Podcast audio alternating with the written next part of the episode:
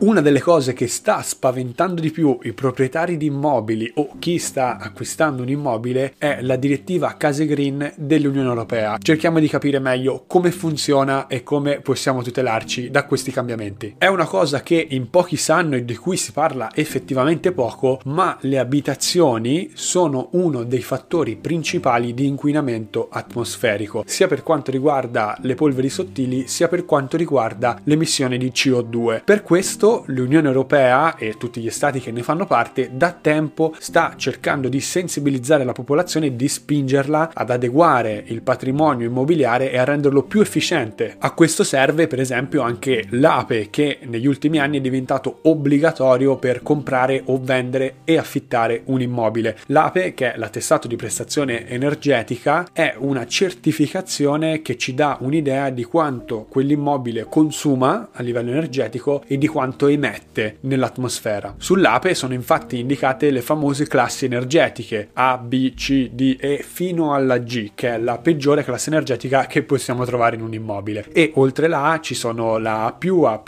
eccetera, addirittura edifici NZEB, Nearly Zero Emission Buildings, cioè edifici quasi ad emissioni zero e gli edifici completamente ad emissioni zero. Ora che abbiamo capito un po' il contesto generale, possiamo andare ad approfondire che cosa dice la direttiva europea Case Green. Tutto parte dall'obiettivo dell'Unione Europea, che è arrivare a zero emissioni entro il 2050. Per fare questo ha fatto una scaletta degli step per raggiungere questo obiettivo e la direttiva Case Green si inserisce proprio in questo progetto di lungo termine. Dal 2028 tutti i nuovi edifici dovranno essere ad emissioni zero, quindi neanche ZEB, edifici completamente che non emettono anidride carbonica, polveri sottili nell'atmosfera. Gli edifici pubblici, quindi di proprietà pubblica o utilizzati da enti pubblici, comunque sempre nuovi, quindi costruiti di nuova costruzione, dovranno rispettare questo requisito dal 2026, quindi due anni prima rispetto al settore privato. Lo sfruttamento dell'energia solare diventerà obbligatorio, ma solo se funzionalmente ed economicamente efficace. Verranno unificate le classi energetiche di tutti gli edifici nell'Unione Europea, vuol dire che verrà fatta una scala univoca utilizzata in tutti gli stati europei, perché adesso magari quello che è A in Italia non è A in Francia o in Germania e quindi bisogna avere un criterio di paragone unico nell'Unione Europea per applicare queste leggi. E l'ultimo punto, che è quello che sta spaventando di più i proprietari degli immobili è che entro il 2030 gli edifici esistenti, già esistenti quindi anche vecchi, dovranno essere in classe E, mentre entro il 2033 in classe energetica D. Ora questo può fare sicuramente paura perché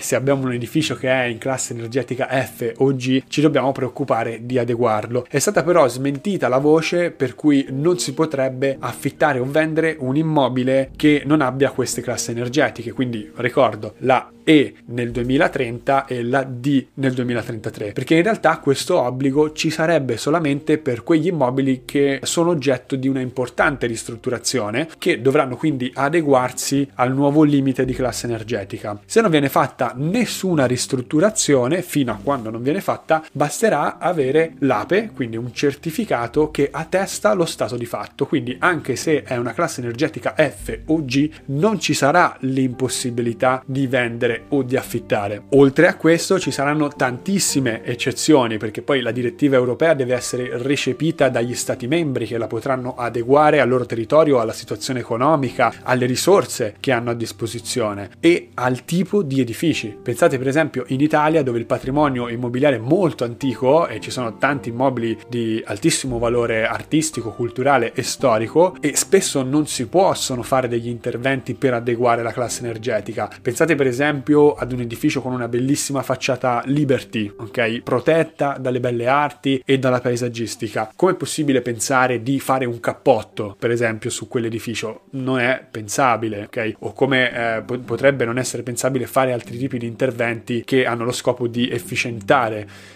la, il consumo e l'emissione di quell'edificio. Quindi verranno comunque previste delle eccezioni in base al caso specifico, in base alla città, al territorio e alle risorse che ci sono a disposizione in quel momento. Tra l'altro, a marzo, pochissimo tempo fa, è stata proprio discussa questa direttiva all'interno del Parlamento europeo ed è stata approvata. Quindi adesso dovrà essere messa in esecuzione. Gli Stati membri dovranno votarla e eh, integrarla nel loro regolamento. Non si sa ancora poi quali risorse verranno messe a disposizione della popolazione, delle persone per adeguare la classe energetica, se verranno eh, messe a disposizione dei finanziamenti agevolati magari o dei fondi per adeguare dal punto di vista energetico e ambientale la propria abitazione. Quindi anche questa è una cosa che dovremo scoprire nei prossimi anni. La cosa importante è che però non dobbiamo allarmarci, quindi anche se sei proprietario di un immobile o di un edificio di una classe energetica un po' scarsa, non ti allarmare perché comunque si parla di una prospettiva di anni, eh, il 2030 è fra 7 anni, quindi ci sono 7 anni di tempo per adeguarsi alla classe energetica E e 10 anni di tempo alla classe energetica D, quindi il tempo c'è, e tante volte, e tante volte l'adeguamento è anche abbastanza semplice, spesso magari basta cambiare la caldaia o cambiare gli infissi, cosa che magari dopo un tot di anni comunque si fa, cioè la caldaia ogni tanto, ogni 15-20 anni magari si cambia, basta mettere la caldaia che ci consentirà di accedere a quella classe energetica. E poi, lo ripeto, qualora non siano previsti interventi di ristrutturazione importanti, non ci sarà l'obbligo di adeguarsi a questa classe energetica perché sarebbe impossibile pensarlo. Eh, pensiamo per esempio ad una famiglia ad un proprietario che non ha le risorse economiche per ristrutturare il proprio immobile e portarlo alla classe energetica richiesta. Come, come potrebbe farlo? È impossibile obbligarlo. Quindi non ci sarà questo obbligo qua, basterà presentare una dichiarazione dello stato attuale delle cose, l'APE, per poter vendere oppure affittare. Sono interessato a sapere anche cosa ne pensi, quindi fammelo sapere con un commento. Quindi io credo che al momento non ci saranno forti ripercussioni sul mercato immobiliare. Quindi calma e gesso e vediamo cosa succederà nei prossimi anni. Intanto io vi saluto e ci vediamo al prossimo video. Ciao!